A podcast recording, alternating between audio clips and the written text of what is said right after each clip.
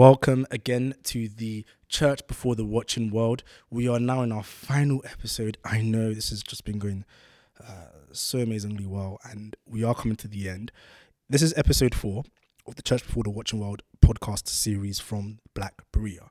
And in this episode, we end with a panel conversation between me, Israel, Richard, and Mary, where we sit down at New City Church in Shepherd's Bush, where we talk a little while about the future of the church, specifically in four areas. We look at the multicultural and multi generational church, those are the first two categories, and how the multicultural and the multi generational church can go forward in mission, third category, and justice, fourth category. So there's a lot of intersection here across culture, across generation, across mission, and justice in thinking about the continued relevance of the church in the world and especially in the city of London. So we hope that this episode closes it off really well by looking forward um, as a church, as Christians, and as a city that everyone listening, irrespective of what background you're coming from, can actually look and consider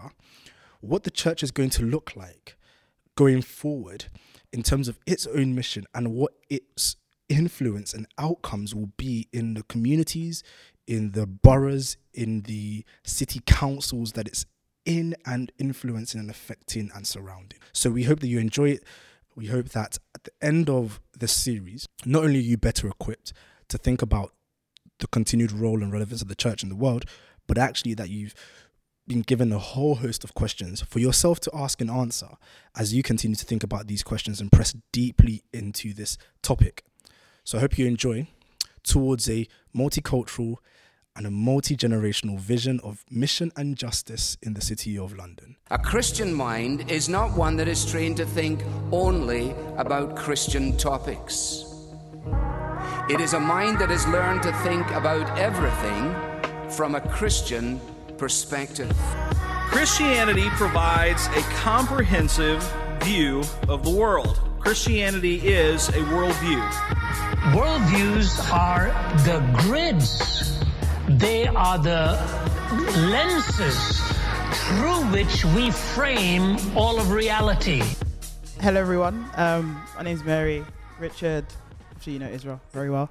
Um, thank you so much for coming. But to start off, why is the I'll ask Israel because you drafted everything.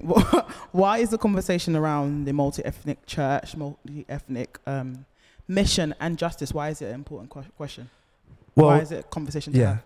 to keep in in to be in keeping with the theme of this entire um, conference series, it, it goes towards the the vision that's in Revelation. So the church trying to think about its vision in the city actually is a microcosm of a greater vision that God has already given the church. Mm-hmm. That the ch- that God says the community He's gathering um, to Himself is a community that is made up of different nationalities, different ethnicities, different people across all lines, and bringing them together to worship the one God who created them. And so this matters for us because, it, first of all, it's about us keeping to the vision that God has given us. Saying, how can we be, how can we be faithful to God? Before we can be faithful witnesses to the world, we have to first of all understand and realize what it means to be faithful um, to God who made us. And then understanding our faithfulness to Him actually empowers us to go out and be faithful um, outside as witnesses to the world that's watching us. Um, but also, I think not only is it God's vision, it's actually God's nature. One of the um, big theological discussions throughout centuries has been the idea of God as diversity and unity. That from all existence, God has been three in one that actually there's a, there's a very real sense in which, not only as image bearers, but as the church, uh, we seek to reflect the image of God by showing what diversity and unity looks like. Um, so it's almost a, a foretaste for, for, the, for the world when they come into the church. They should, they should get a, a glimpse of what God looks like when they enter the church. And part of that, it's not the, the multi ethnic church isn't the whole story, but part of that is seeing how diverse communities become one as they worship the triune God. Richard, anything to add? Um, yeah, yeah, I'll say a few things. I, I think when it comes to the topic of diversity within the church, uh, as well as as well as what it says of God's nature, it also says something about about the people that God's saving. So right now, I'm speaking through um, at my church. I'm I'm teaching through the doctrines of grace, and that's essentially saying that God is sovereign in dispensing His grace to those whom He saves. Right, that He saves not according to anything in the person, but that He saves, um, you know, according by His own power, and that He saves whom He pleases. Right, and something beautiful that we see there is one, we don't know who the who those people that he's saving are, right? We don't we don't know. So we preach the gospel faithfully to all men and women and whatnot. But one thing we do know about those people is, as Israel said, they are those from every single tribe, every single tongue, every single nation. They're those from different socioeconomic classes. They're those from different geographical regions. Um, they're those with different cultures and backgrounds. And and that's the one thing we know is that God is saving a different type of people, right? At the core of, for example, something like a sin like racism is that you are rejecting everything that is other and saying, no, I only want things that resemble me, right? And when the church is racist, the church is saying, okay, no, we only think that those that should worship God are those who look like me or or or inhabit or, or exhibit certain characteristics that I exhibit. And that doesn't even need to be as explicit as in terms of skin tone, but that could be down to, oh, even cultural expressions, right? Um, your culture is lower than my culture because I, I, this is the culture that God favors, right? And that would be, that's a, sin, that's a sinful kind of view because what that ultimately says is this even though God has made trillions and trillions of people across the ages, across different time periods, etc., in different regions and different cultures with different socio-economic backgrounds and, and, and whatnot and upbringings, and they're all image bearers. Dare I say, snapshots of what God, of, of something of God's glory. We're trying to say that we can capture God's glory just by focusing on a small segment of that whole universe or that whole world, and that's where the sin creeps in, and that's and that's really to downplay the glory of God in a massive way. Because even in the midst of all of our diversity, we only demonstrate and display just a drop in the grand scheme of God's um, diverse glory. And that's, and that's why the multi ethnic church, that's why the, the multi class church, that's why the multi everything church is so important. Um, and secondly, just I think you I think you hinted at it, but Christ prays that they may be one as you know as we are one, right? And so yes, like like, you said quite explicitly, there's a link between the triune um, uni- uh, unity in the midst of its diversity, and simultaneously how we too are meant to be united um, through Christ, and how that's meant to be there for a witness to the world. And the reason it's a witness is because how do you have a building or how do you have a community of people who feel so comfortable with one another when everything that we by by the standards that we know tell them they actually they shouldn't be comfortable um, so yeah mm. yeah those are really good points i even think of um, John 12, when Christ says, um, When I'm lifted up, I will draw all, all men. men myself, um, yeah. Of course, it doesn't mean everyone, but all types of men. Yeah, exactly. Um, and yeah, that's just a, a, very important reflection to have that Christ himself is is searching for all types of men to say from each different culture and ethnicity. Um, Mm. And it, it kind of links into the topic of diversity in terms Mm. of, um, of course, diversity is such a big thing. In at work, everyone's trying to ensure that the board members, that the quotas yeah. yeah. that everyone is it reflects uh, so men women age culture wh- whatever it is. And i'm trying to think of like what how important is diversity to the church in terms of so if you think of a local church uh, should that local church be diverse? Should it represent the community around them? Should it be indigenous? Like how important is diversity to the church? Um, there are going to be many factors okay um, i'm just going to be very nuanced to, Okay, to begin can- with because i don't want to so is, is diversity important to the church yes i want to provide the nuance okay cool I, I haven't even I, don't, I haven't said anything Israel, Israel, that Israel is diversity nuance. important to the church? Then I'll provide the nuance. okay Because I don't want some people to think, okay, because we don't exhibit this, that means that we've fallen. Or oh we've, no okay or okay i get what you're saying Right? Uh, okay. Um. Well, yes. So Okay. di- That's that's all I wanted. Yes. diversity is important to the church, um, and especially like you mentioned with, in, in regards to the local community, the church seeking to um, be a repres be representative of the demographic around it. Actually, is it's it's pointing to how willing and how um, serious the church considers reaching the people in its immediate context. Um, if the church is, I'll- I'll give one example. Um, I know I was listening to a, a pastor who was talking about his his church being in a community, especially the entire north region of the city was eighty percent black, and his church of a thousand was eighty percent white. And the question he had in his mind was, literally, we have obviously eighty percent of our church, about eight hundred people, driving into a black community because they don't immediately live there, and then driving out. But the people who live there don't see this building and this community as a community that they can actually turn to um, for hope, for for an, for a true experience of who God is. And so, what that does is that I think it it, it can actually be a counter message to the world that says this this church here that's in this community that's majority black, for example, doesn't actually see the the need to reach those right next to them. Yeah. Um, and the, the inverse message is that this church considers whiteness to be a significant part of what their community is. Um, and those, those messages can be dangerous. Now, Richard will provide nuance as to, again, Yeah. that isn't to say, so when I, when I give that example, that isn't to say that a church that is 80% white in a um, region that's 80% black is necessarily wrong. That's not the point I'm trying to make Mm-hmm. the point I'm trying to make is that there's there are implicit messages constantly being communicated to people every time um, through what they see, and so whether we, you know, there's a different. Yeah, I think I remember learning this in in in, in med school actually. You know, um, you only say what is heard, as far as communication is concerned. If someone misinterprets you, then in a very real sense, you never really said what you wanted to say. Um, so we have to constantly ask, what are people hearing? When they see our church? What are what are they?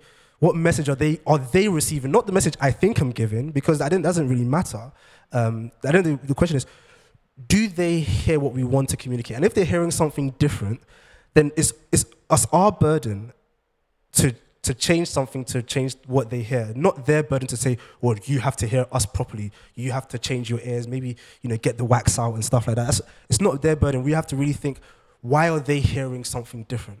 And then try and change that. So, so that's that's me talking from negative. Diversity, I think, actually gives an, a message to um, the immediate community by being representative that this church is for all people, and that's the message of of, of the Christian faith that is for all people. Um, that is for every type of people across class, across race, across ethnicity.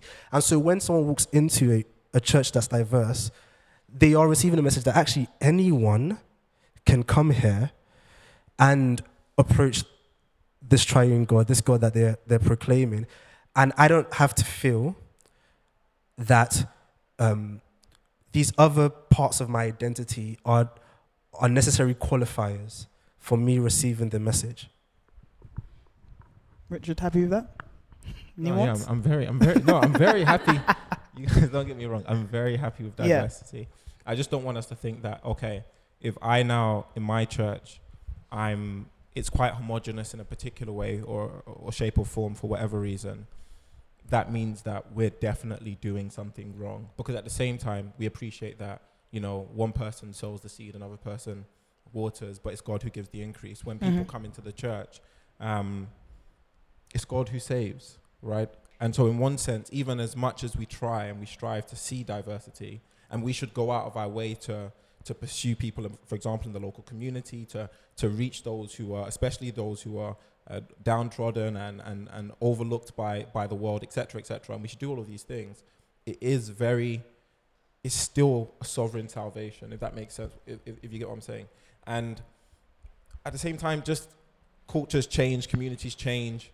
In my in my area, for example, where our church is, where my church is based, uh, Mary also attends that church. Israel was one of us. Now he belongs to you guys. Um, but you know, in our kind of context, our church probably reflects old Hackney more than it does new Hackney.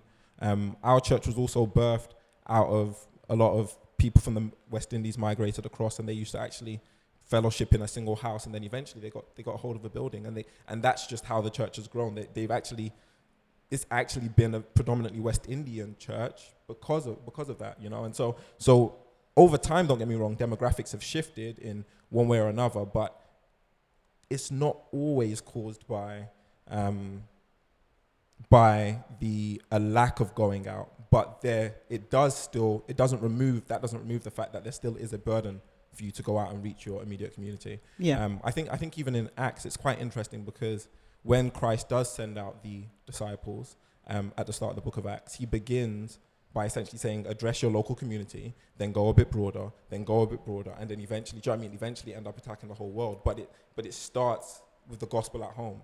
And in one sense, it's always hardest to preach the gospel to those whom you're closest to. Um, just as it is with family, starting with your immediate family usually, Yeah. um, and then it's you know as you branch out to those who, who your your friends etc. You could probably go and preach the gospel quite easily to somebody you've never met before from some some distant state that you know you're not going to run into again, but somebody who's close to home, you'll have to live life with, and you'll have to deal with, um, whether they accept the gospel to praise be to God or reject the gospel, and and what that does to your relationship going forward. That's just uh, it, it does tend to be quite hard. But yes, diversity, pro, appreciate there is nuance at times. Yeah, Um, definitely. And even in, in a local church context, we know the, the priority of that local church is to impact local. that local community. exactly. um, so finding ways in which to engage directly with those in that neighborhood and in that vicinity. And I, f- I think if there's an attempt to do that prayerfully and there's actually a diligent uh, desire to do that, then of course we can Yeah, kind of yeah, judge our yeah. hearts to say that we're doing all that we can. Um, kind of moving away from like uh, diversity in a different way. So looking at generational differences because um, when we're thinking of uh, multiculturalism and how the church has tried to engage with kind of a multi-ethnic um, society like London, for example. Mhm, mhm. What are kind of like the, the generational differences? So as we as we go into 2019, 2020, thinking of millennials, Generation Y, Generation Z, or Z, um, what are like the generational differences that you think? Does Gen Y come before Gen Z? Yeah, Gen Y is millennial. Gen Y is millennial. yeah, Gen Gen Z. Gen Z. Gen That Z, American Z. Z. I don't know why. it's like mid. I'm with Z. I'm with you on it's Z. mi- is it like mid nineties, mid Uh, nineties to like uh, Z, 2000? And, I think end of this year will be yeah. So like, yeah 2003. 2003 to onwards. yeah, okay, yeah, Yeah. yeah. Yeah. S yeah. So what are the generational differences that you see? Um, Between wait, all generational. Di- are we focusing on Generation Z and millennials? I'm trying to yeah. So what are like the things that people should be, we should as, as a church should be mindful of? Trends are probably Yeah, more trends is a good one. Right. Factors. Um, so yeah, Generation Z. One thing about them is um, they were born with an iPad in their hand. Exactly. Uh, that that is, I I think that's probably the most definitive Exactly. distinction of Generation Z currently, um, out of anything. I mean, there are other things, and I'll talk about them. Such um, things like political instability is another big um, Mm. hallmark for them. But starting with the technology, um, what's actually I remember again. I, I hate that I can't remember where I hear things from because I know it's definitely not from my brain. Um, but Just claim it. I remember listening to someone saying that um, Generation Z essentially th- has opened up the possibility of something that's never really happened before, which is essentially this: a 16 year old boy um, who's raised in New Delhi can have more in common with a 16 year old girl in Alberta, Canada, than his granddad. That's Generation Z. That because they theoret- just, just the possibility of that is what's astonishing that they can receive ex- the exact same information even though they go to different schools and they're in different households they spend so much time online they spend so much time on social media Mm-hmm, they can watch the same things on youtube um, that they can actually have a shared worldview even though they are literally thousands and thousands of miles away and yet they will both have the experiences with their grandparents where they're like why do you even do that but when they get to university, and let's say they both decide to go to university in London, like anyone would, they they meet each other and they're like, "Oh, you get it? Yeah, you watch this show as well." And and all these like eureka moments of similarities arise, and I think it's for the church. What it essentially means is that, um, which I've been trying to explore some more um, for myself, is that there's a there's a there's a there's now like a hmm, be careful with this word there's like a transcendent culture being formed. Before we would think of culture as, um, Mm. you know, your geography, Yeah. the foods you eat, uh, the clothes, the customs, the rituals in your area, the religious aff- affiliations, and things like that. But actually, pop culture is becoming a very credible form of culture. It's not just like a sub thing thing. It's it's actually creating its own parallel to being Yoruba, for example. That that in a very real sense that someone someone can be in this shared culture up there, irrespective of where they physically are in geography. Which means we've got a new culture to study um, if we're going to really reach Generation Z. Yeah. because we could we could say you know we're gonna go and be missionaries uh, to Uganda and then arrive there and the kids that we're trying to preach to are very different to the things we've been reading in the in the library in our in our private space. Because we spent so much time studying the details of um, the history whereas the kids you start preaching to are more concerned about what happened on Love Island and and and you're like oh, I didn't see that coming. so that I think that's that's one um, that's one big difference that I think the church needs to start sort of trying to pay more attention to. when when it comes to evangelizing to to that to that subcategory, because I had the same one in mind as well. Um, I think something that really stuck out. Well, I almost said stuck out. Is that I, I was only I only lived in Manchester f- until I was like three, by the way. Um, Took out. But yeah, some words have haunted me. Maybe Gabby. It's Um, Gabby. Yeah, it's Gabby. She's bringing it back. So I think one thing that really stuck out to me when when I started to think through just technology for you know for Generation Z is that when I was young, I, I was probably in about like year seven, year eight. So what's that like? Maybe 12, 13 years old. Yeah. Um, and I remember when I got my first like Sony Ericsson Nokia 3210 or whatever it was. And I remember having Snake on that, you know, and, and playing that in class, and, and then teachers being like, I didn't even have a phone when I was your age, you know, phones didn't even exist, or something like that, you know. Um, and we and, and and and I thought, wow, you guys really live in the past.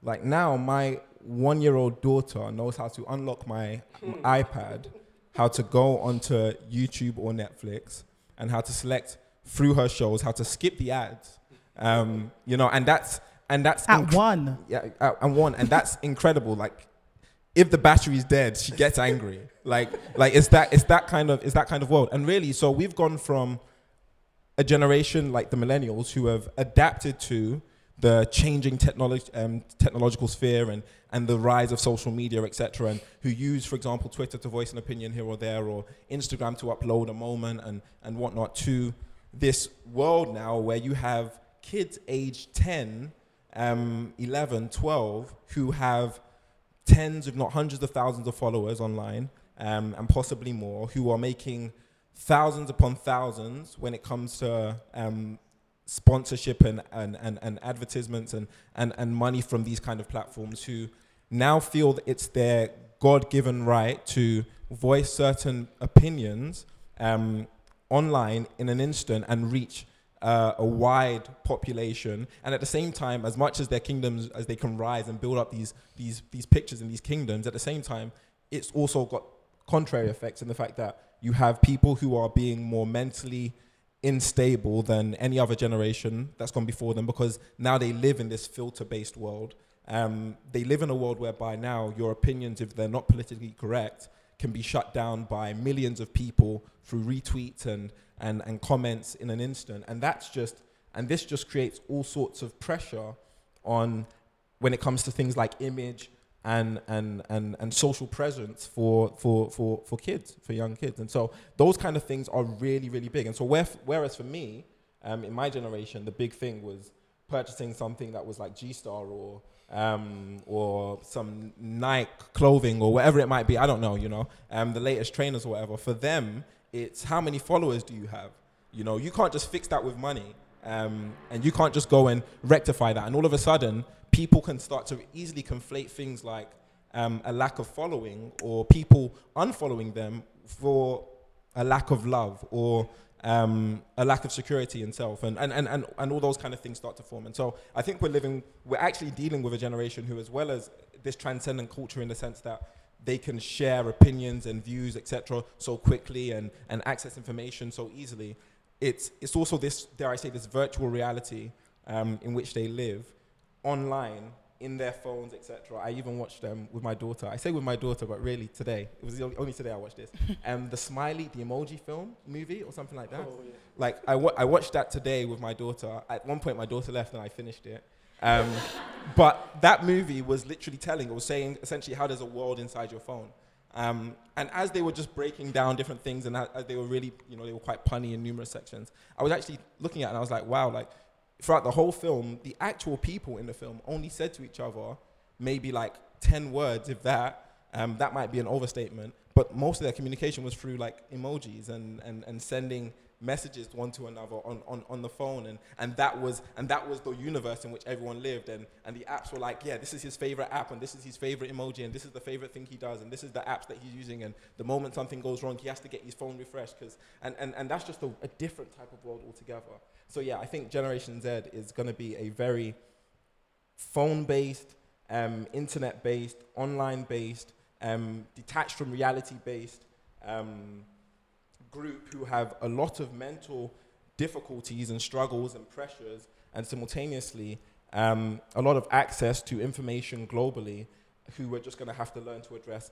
Even, by the way, in one sense, stepping into those um, those media outlets and whatnot as well, and trying to show them that there's realities that are greater than um, Facebook releasing a new uh, blockchain technology, cryptocurrency, you know, things like that. Like there are things beyond um, beyond what what we would consider what well, what they consider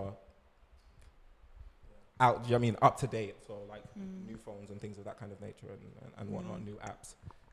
Uh, yeah, even to kind of to add with the whole um, internet, and I was kind of reading something today about like half of teens spend to three to four hours uh, on their phones in terms of just actual screen time. So A I think about Right? yeah, like in terms of how that impacts um, social interaction, the importance of community in the church, and even when we think of like how does the church deal with like, of course we have the differences of the millennials, but how did the church now deal with Generation Z, where I'm thinking of the rise of like secularism, where now kids as young as 10 already identify themselves as atheists, or even biblical literacy. I think they will probably be uh, one of the least kind of developed in terms of understanding uh, Yeah. the common things. Uh, also thinking of the fact that they may even lose meanings. If, when we were growing up, Christmas, we, uh, we thought about it, even though it was about like gifts, we also thought, okay, it's about someone called Christ as well. Whereas now they're getting the the things, but they don't actually even get the substance behind it. So it's like, how did the church kind of engage with all the rise of, of what this could impact on Generation Z, and how does the gospel kind of relate to that? Um, well, I would say first that I think, in terms of the church engaging with Generation, Z, the, the church have to make um, a special effort uh, to display the tangible things that the church gives that the invisible internet world can't. Um, And so, for example, you have, you know, I think we discussed this in a live show, or at least it was mentioned, you know, virtual reality church, where people can put on VR and be in church, and they can change the settings. They can move from Anglican to um, Baptist to Presbyterian, and they can and they can add the features and Baptist, edit, and they can make it what they want, and they can lie in bed on a Sunday. How did you end up Presbyterian? anyway, I'm coming back for you. Don't we worry. saw what you was doing Um, there, Israel. they can they can do all those edits and stuff. Have church when they wake up on Sunday, take it off, and then continue the day. And that's I mean that's that's new technology now, but we we know how technology moves. That that easily in six years could be the norm. Um, at least as a possibility, it could. Um, so emph- emphasizing the the tangible things that can't be offered through the digi- the digital world, um, I think in one way shows the continued rev- relevance of the church. So, for example, just the the sacraments, for example, right? You Mm. you the, the idea that part of being a church is to be baptized into the community and to partake in the Lord's Supper is something that you can't do over VR. No matter how much that um, imaginary wafer enters your imaginary virtual mouth, it has not entered your mouth. Um, and so that's just one in terms of the theology of the church, showing that okay, these are these are tangible things that you need to be part of the community. Um, and I think we'll, we will have to emphasize more than we ever have an actual shared community of life, which inevitably will move us away from what has been a, a kind of dominant theme of um, sort of like popping in and popping out. You know, the, the, the view of church churches, I go there for one hour on a Sunday um, to get an, a particular experience. It's of that experience. it's all lovely, and then I go because now what's happened is that experience can be given in their home. So if they if if lots of people are going to church for the experience, and now they can get the experience at home, all of a sudden the relevance of the church disappears. But if people are seeing that actually church is to be in community and that's emphasized, they realize I can't get that over VR, over Facebook, a Facebook group, and so on and so forth. So showing those those things that can't be given um, through the internet community will be a key part of the church's engagement. Richard, anything to add? No, no, I'm good. I'm good. Yeah, because I, I even when I was kind of reading through some of the um, the Generation Z um, kind of implications, I was even reading something about like just gender identity, sexual expression, um, and there's going to be so many things that um, the church is going to have to really uh, be mindful of and be aware of uh, when you contrast that to previous generations. Uh, so it's yeah, it's I'm definitely praying for pastors and elders um, who are just doing the work because it's going to be a lot. Um, And I think, I think actually, I think one thing that we have to be very mindful of, to be fair, is um, just the area of justice, Mhm. because this is part of the, the the message of the podcast. But truth be told, one of the big issues with as we get increasingly younger is that issues of justice are becoming an increasingly bigger and bigger and bigger. Um, you know, social intervention, social justice. Um, you know, affirmative action, all those kind of things. I saw that America was looking at potentially giving reparations now, even you know, for even things. Do you know what I mean? Social justice is really climbing to the top of a lot of people's uh, viewpoints, and and what they're saying is that the church isn't present anyway when it comes to these things, and because they're saying that, you know, they can in one sense virtualize the church. And, and say that you don't physically because the church is not physically doing anything in one sense we don't need to but because the church really should be remembering the poor and caring for the widows and do you know what I mean and and and e- engaging in those in those social endeavors in the community, i.e., giving their brother, you know, like it says in James, um, don't just tell your brother God bless, but give him some bread when he's hungry, that kind of thing.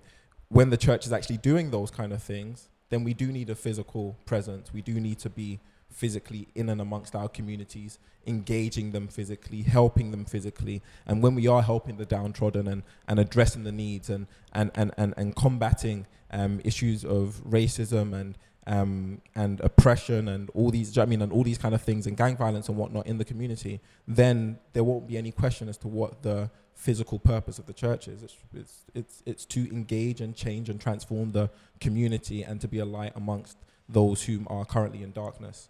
So, Mm. So what what are things that the church should be uh, thinking through, engaging when they think about the topic of justice in London? Well, to be specific to London, um, I think the church should be okay. Let me let me let me backtrack by saying first of all, the church should be looking specific in its in its local community to see what the needs, the immediate needs are for that specific area. So I backtracked to that because I realized actually that you know London has different needs from borough to borough, from town Yeah. to town, that can differ greatly actually. Um, and so a church in Richmond will have, I think, a very different outlook on what its role is in its community to a church, Church in Tower Hamlets, yeah, um, and so on.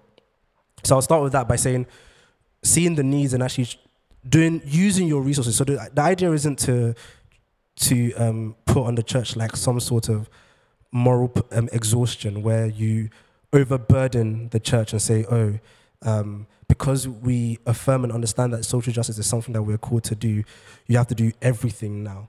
But the idea is that to say, if we are called to this, we have to start asking the question: What resources, what gifts, what what what are the tools we have presently, and what can they meet in the community? That means we can meet some things, but also recognize that we can't meet everything. Um, but we know that our that what is not acceptable is to do nothing because we have been given something. We have been given something, so we can do something in our community. Um, I would say to to follow and to continue with the theme of like the internet and technology as well. Given the amplified voices that we have as well, I think an immediate calling for the church is then to be more vocal than it's Mm. ever been before because being more vocal is something that can be done.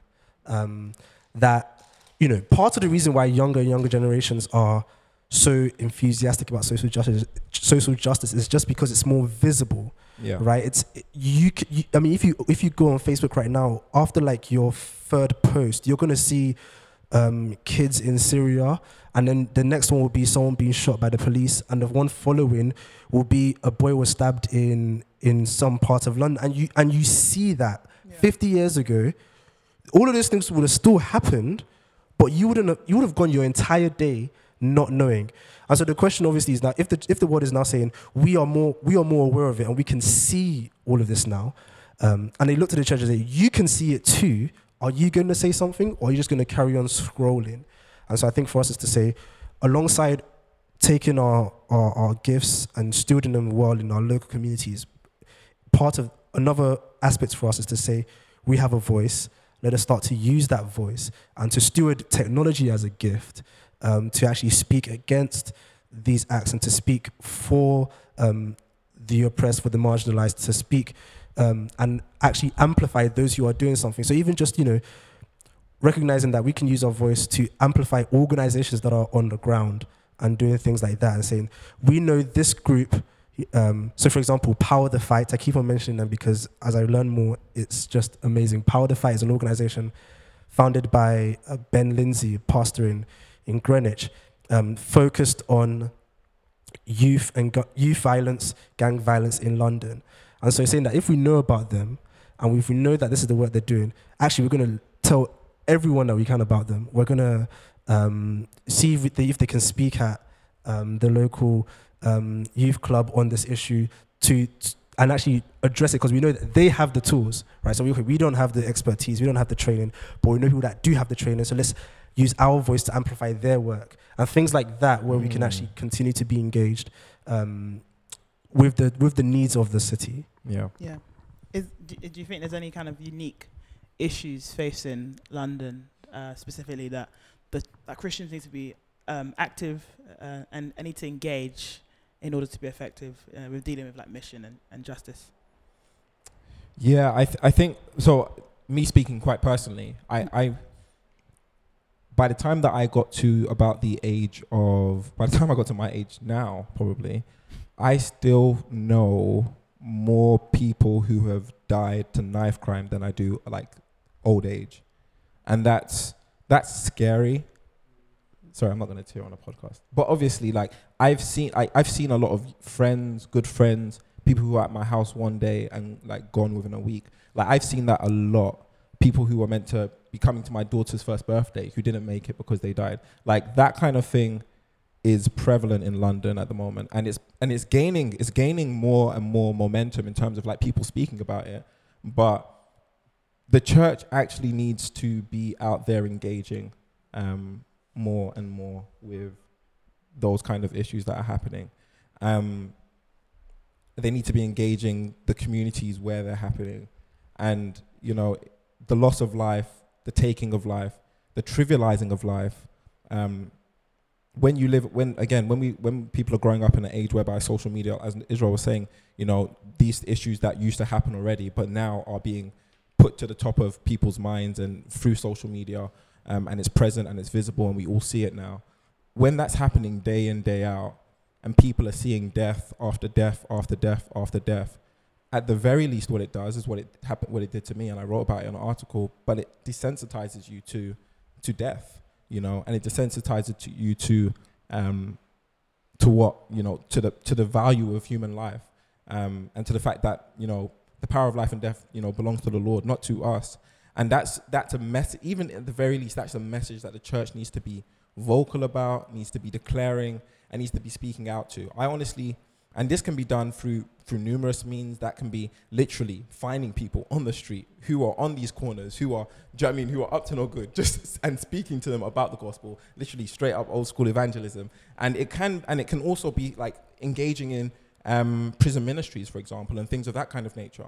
Um, we, we engage in prison ministry. I can tell you this without a shadow of a doubt. There are not enough sound Christians in the prisons.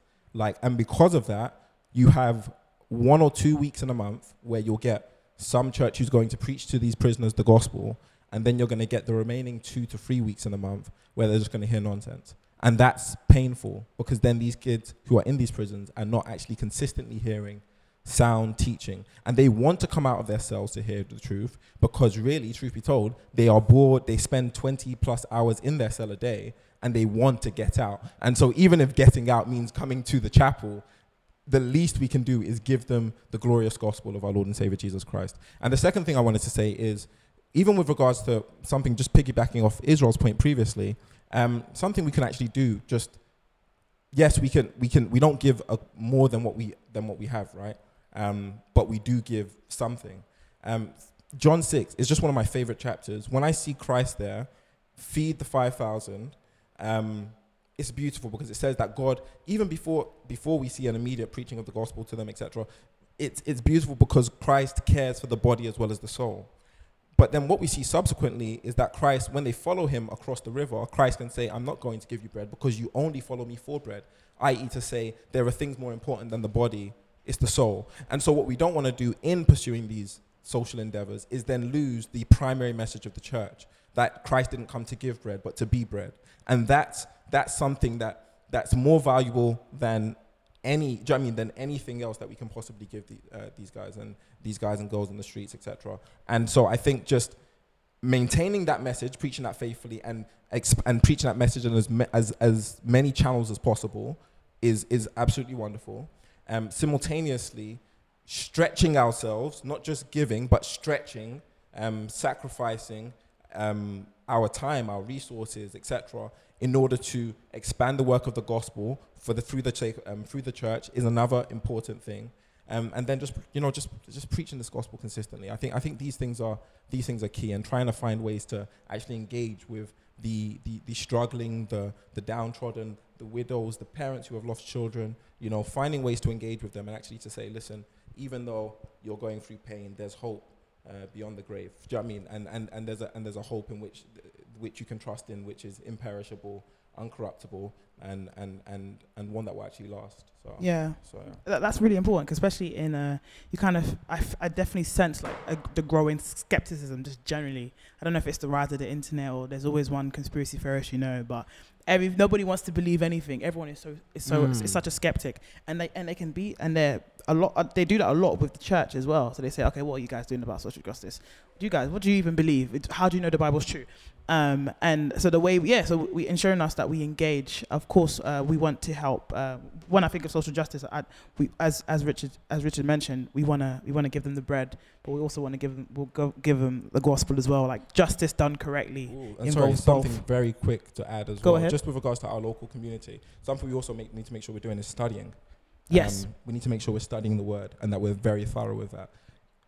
One of the big things we keep mentioning is that kids nowadays they have access to information galore, and even if they don't understand it fully, they can go online and say something like and and see tough questions posed to Christians and start asking some of them to you and saying this is why I don't believe the Bible. And Christians need to be able to give a reason for the hope that's within. That's Mm. just so fundamental, and that's something we can't overlook. You know. Yeah. Um, I remember seeing very, very recently a friend just messaging me and asking me, Richard, what do you think of this? How do I respond? And he went online and he showed me a tweet and it was essentially saying something like, um, the Bible doesn't forbid homosexuality or something of that kind of ilk, and said, look, apparently this word wasn't in the original text.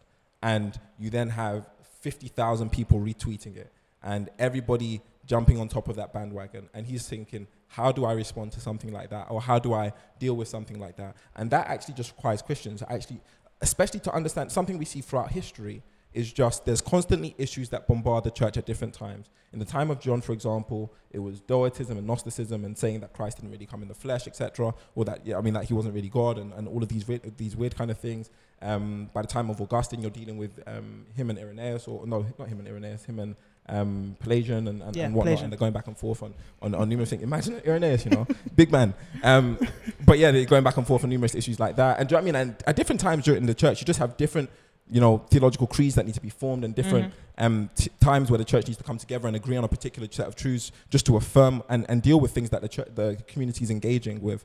Like right now, we have those issues, you know, everything from ranging from politics to um, to social justice to, do you know what I mean? Like, you name it, to sexual ethics and whatnot. Like, there are things the church needs to come together and make bold declarations about, and to not be ashamed of the gospel, for it's the power of God unto salvation for those Yeah. who believe. And and that's just that's just something. And so we need to be able to give a reason for the hope within, contend for the faith, and actually declare the gospel boldly. So, yeah. yeah. I think I think biblical literacy is very important because um, uh, the, the the generations to come are just going to know less and less about the Bible. Um, Yeah. Even when you think of like primary school, when I was growing up, there was like we used to say prayers, and I don't know how that's going to be in 20 years' time. So it, it will require us to actually teach the watching world Mm. the things that we may just assume you should know. Um, They know less and less, but they can pose even more difficult questions. yeah, It's just, it's just. they know less and less, and they know more and more at the same time. Yeah, yeah. um, yeah. Is there any like unique idols um, that you can speak prophetically on that in, in London? So, so f- for example, for me, I think of I've seen maybe it's because I'm speaking to people and there's like a safe kind of position to take in just saying I don't know.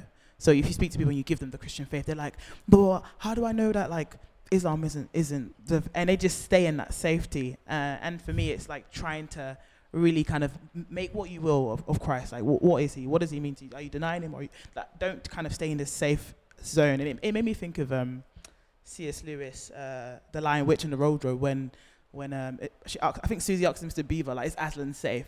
And he goes, he, he isn't safe, but he's good and he's the king. And so for me, it's like speaking to that and trying to force London to kind of pry out of that that comfortable safety because it leads to hell. Um, and just ins- wanting them to, to really take it seriously. But is there any of kind of like other idols or things that you see in London? Uh, the first thing I'll say is in, res- in in following from the point you made about like the safety of being skeptical and doubted because there are so many. Obviously, with just the amount of information we have, is you will, you will find five interpretations of everything in existence. So you, if you want to stay in a place of doubt and skepticism, you you easily can. Um, but I think it's important for us to recognize that doubt was never meant to be a, a place in which we rest and make a home um, because it doesn't actually sustain anything in and of itself. The purpose of doubt is to lead to a deeper understanding of a particular truth. So you're meant to, even in science, right? That's how it works. You question a theory because you want to get to a more thorough theory. You don't question a theory and then say, "We well, we've questioned it. We're not sure. Let's go home." Like that's skepticism in every field is is is its purpose is to lead to a greater truth. Yeah. Um, and so, so that's to say that doubt in and of itself isn't bad, but we have to push against the idea that doubt in and of itself is is home. Yeah. Um, it's meant to actually point to something greater and a more secure home that we can then rest in. Um, in terms of idols, for London, I mean, the the thing is with with London being so, um, I'm going to mention some, but I want to say with London being so diverse, they're just it, it's a, it's a there are idols everywhere. Um, there are there, there are literally idols in terms of the wood and the shrines and so on. And then there are the shrines we make for ourselves with, with the TV in the center of our house that we decorate and treat like a shrine that we, we worship and serve every six o'clock after work because we want to receive the goodness from this idol and so on. Um, there's consumerism, right? Where in terms of the fact that we we, we see our, our beings as um, things that only serve to receive. We, we, we, we, we design our lives as receivers so that if we're not receiving something that makes us more of an idealized version of ourselves, we cut it off and we get rid of it.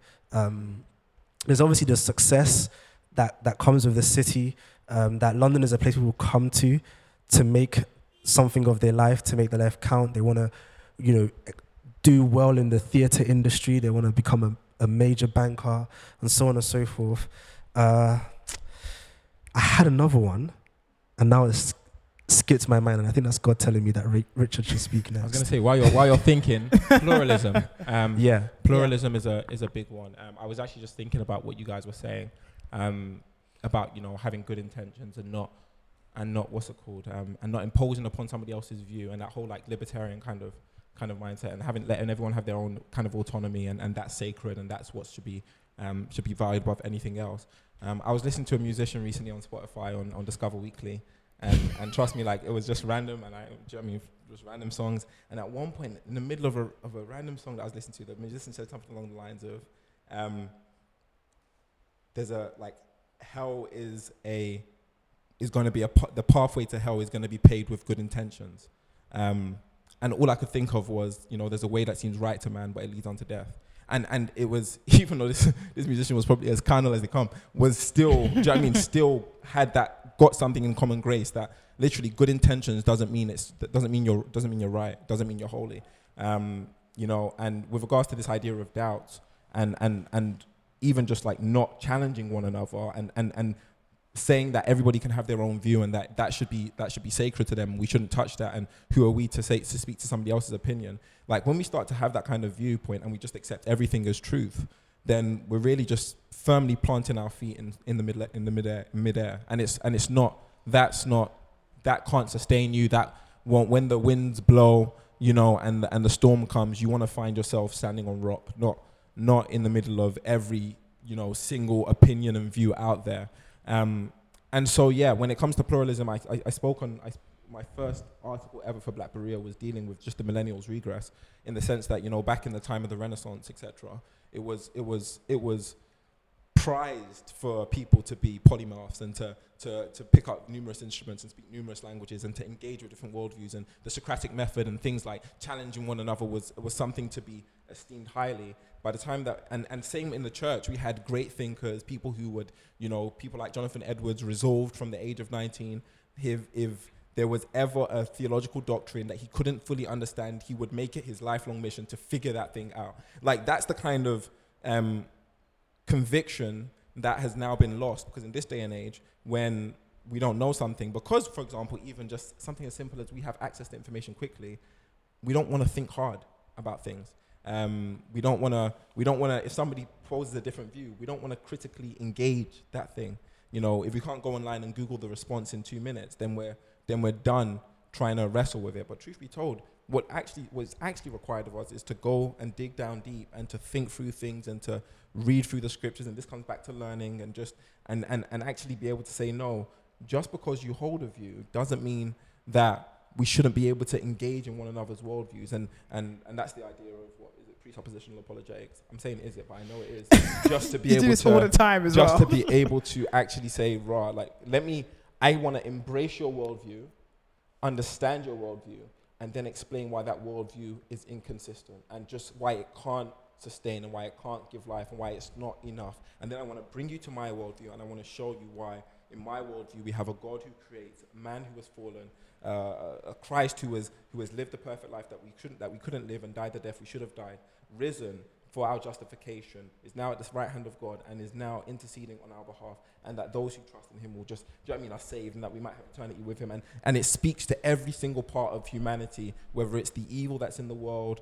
whether it's the, um, the hope that's to come, you know, whether it's an explanation of the things that have already come in the past, it speaks to it all um, perfectly, you know. And so I think I think pluralism and really just engaging with things critically is something that we have to be careful not to idolize because, mind you, the leaders of today are esteemed for being pluralistic, you know, and esteemed for not critically engaging. Yeah. And so when we're being contrarian in our thinking here, we actually have to say no, we're not we're not going to follow the leaders of the day, nor are we going to follow the general populace. But we're going to say no, the church needs to constantly be engaging with mindsets and, and views and opinions humbly, but peace where possible, truth at all costs. That that kind of mindset. Yeah. So, yeah. As we're closing this out, I'm kind of coming to Israel, then I'll come back to you, Richard. But let's say you're giving a speech to a local church. So pastors You don't want to speak for me. pastors there. I have a dream. you're not giving that speech. uh, you're giving them a speech. Uh, so pastors there, the laymen are there, the members are there. Um, and because we've we've spoken about mission, we've spoken about justice, we've spoken about um, engaging the multi-ethnic, multicultural church. What are kind of like the practical s- s- um, steps or practical things you'd want to encourage them with um, as as they as a local of church seek to do these things to the glory of the Lord? Just pastors or churches. No, I said pastors, church Church members. Church mem- So you ah. can you can speak to the pastors, but also to the members. as in terms of like next steps. Yeah, next steps, Next things steps. to push for, things to push against. Um, yeah, Um, well, I would say, ah, this is interesting. I'm coming to you, Richard. By the way, I'm trying to, you see, you see what I'm trying to do actually, which is really cheeky. Is I want to try and make a three point sermon right now in my head. I shouldn't try and force it. I really just shouldn't. keep it quick. Uh, thanks. Um, Three lines. three lines. That would that would be a miracle, in all honesty. Uh, okay, I would s- I would start by saying I think the an immediate next step is to is to pray and to study. Um, I think to whenever we become aware of something, um, we have like a, a and I and I experience this with with like my moments when I get nerdy about a topic. There's there's there's the moments where you you you, you sort of become aware of something, and there's a brief window where you're willing to dive into it. Now, if you don't dive into it in that brief window, life just happens, right? And then before you know it, you come back six months later, you try to dive into it, you're like, this is tough. And all of a sudden, so I, would- say whenever, whenever we, we become, and this is not just for now, this is, I guess, for, for any time this happens, whenever we become aware of something that we, we actually see that we didn't see before, um, and we feel that need to actually understand it deeper, we should take that opportunity. Those, that, those windows of opportunity where we are willing to dive into something um, deeper and to, to really work it out for ourselves, grab those opportunities by the neck, you know, and really throw yourself into it as much as is possible. Um, understand the local community, understand um, the issues that you weren't previously aware of, and see, okay, where, where can we um, fill holes in here? Um, the second thing I would say is partnership and collaboration. Um, I think there's a, and I missed, I missed him, so I'm really upset. If he's listening, he's not listening to this, but he, if you are listening to this, Luke Bretherton, I'm so sorry I missed your talk. So there's a, that was really weird. There's um, at, at him, just at him, at him. On your own, I don't know. there's a professor. He's a, he's a he's a Londoner actually, living in Durham, North Carolina. Luke Bretherton um, at Duke Divinity. Um, he wrote a book uh, on Christian Christianity and and democracy. Christianity and a case for democracy, and he basically tries to show how the Christian faith actually equips Christians to be more democratic, to um, throw themselves into civic society and to um, civic life um, in partnership and um, co-belligerence. That uh, I think Francis Schaeffer called it co-belligerence with other community groups for the purposes of actually bringing about good in the local area. So, if, and so one, one of the things he emphasizes is the idea of community organizing um, and saying who can we partner with um, in the area that are meeting needs that we can give the resources to them or they can serve us and help improve this area. How can we structure our relationship with other institutions, with other um, groups, so that we can advance a particular good in this one area and then see how we can advance it in this area and really form a network um, within our local community, within our city, to bring about good for all people. Um, and I wish I had a third point, but it, it won't be a three point sermon today. Uh, Richard, have you jotted down your three point sermon? No, I was thinking about it, but n- not so so much there. I think on the topic of diversity, I think it comes down to really appreciating that we are homogenous. I mean, we are. Sorry, what's the opposite to homogenous? Diverse. There's a word beginning with H now, sure. Uh, hetero, yeah, but that's heteros. Heterogeneous. Heterogeneous. Therefore spoke about Say, to say it in a say it in a British way. Um, but no, yeah, we're diverse. We're not called to be uniform. We're called to be unified.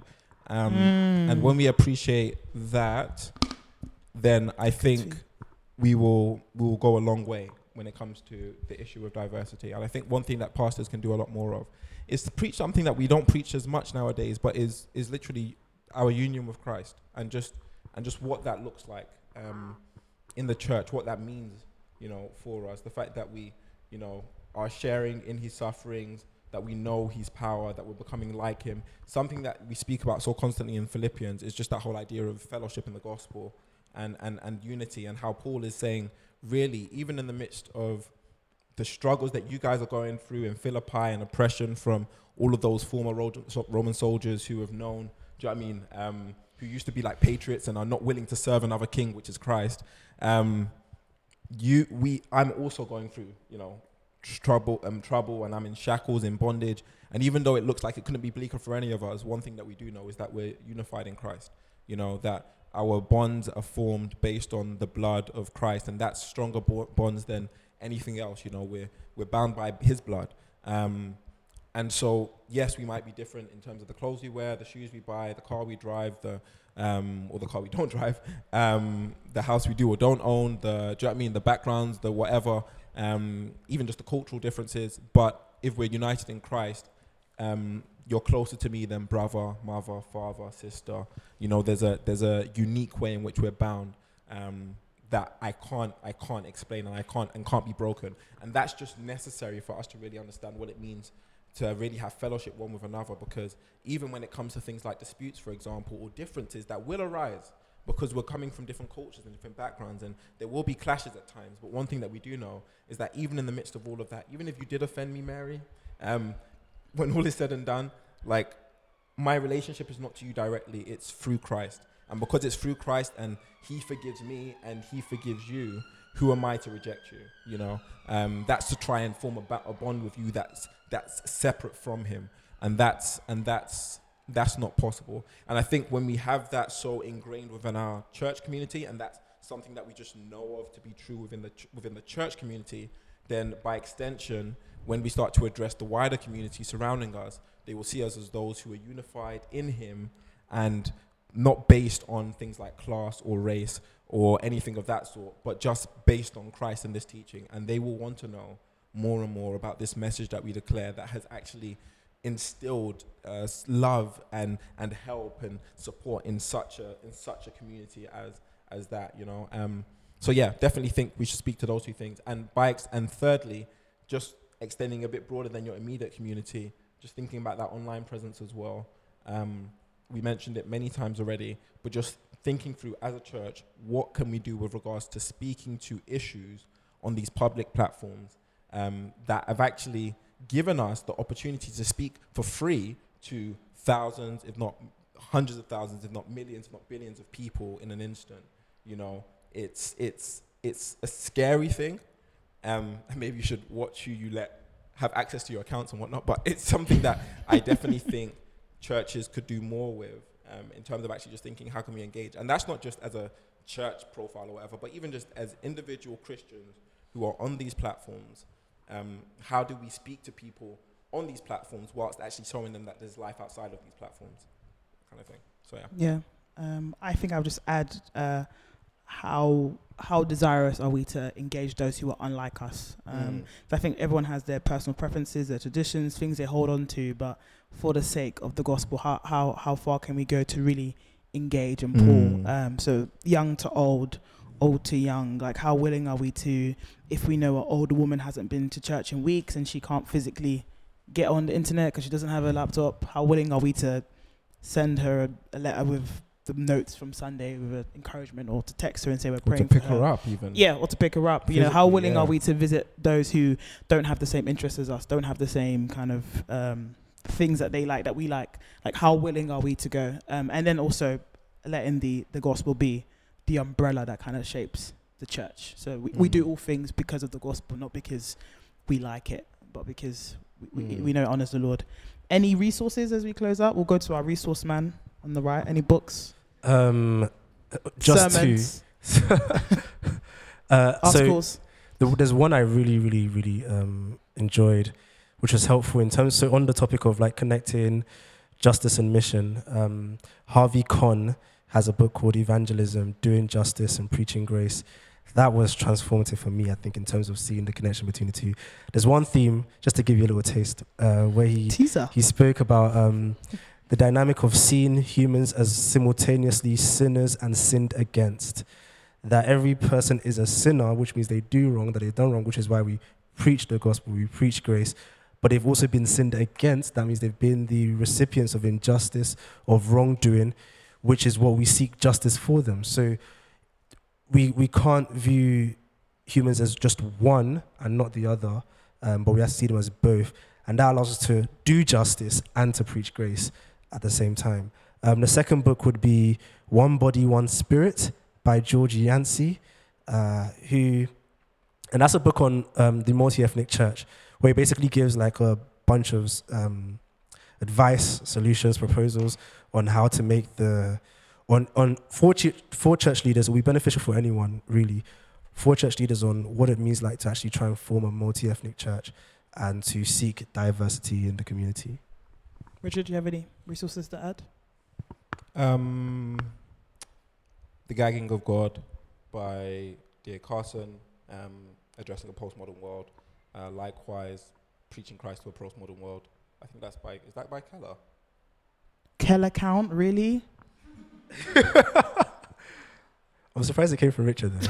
No, That's good. what I'm That's good. No, That's it good. came from me I'm having an because you influence on you. book, I like that. Um, Israel ordered like five copies. I've I'm tr- I, spare I, one. I, I feel like Four. I'm, I'm, I feel like that's uh, a a um a course on iTunes U, preaching Christ to the postmodern world, or yeah, I feel like I think that's actually um I think it might be based a- on uh, based on Keller's series or something like that. But- yeah I know but I know he has with Edmund Clowney a course called preaching Yeah. Christ to the postmodern world, um and I think there's most likely a book that came out of that. And then. I think the final thing, this isn't as related, but it's a good read. Um, some bitch you might have to be, but it's a good read. Dietrich Bonhoeffer, Life Together. That was also Mm. quite a nice. You nice. got a Yeah. couple nods in the Yeah. audience. Um, yeah. I definitely enjoyed Okay. uh, reading that. So, yeah. Okay.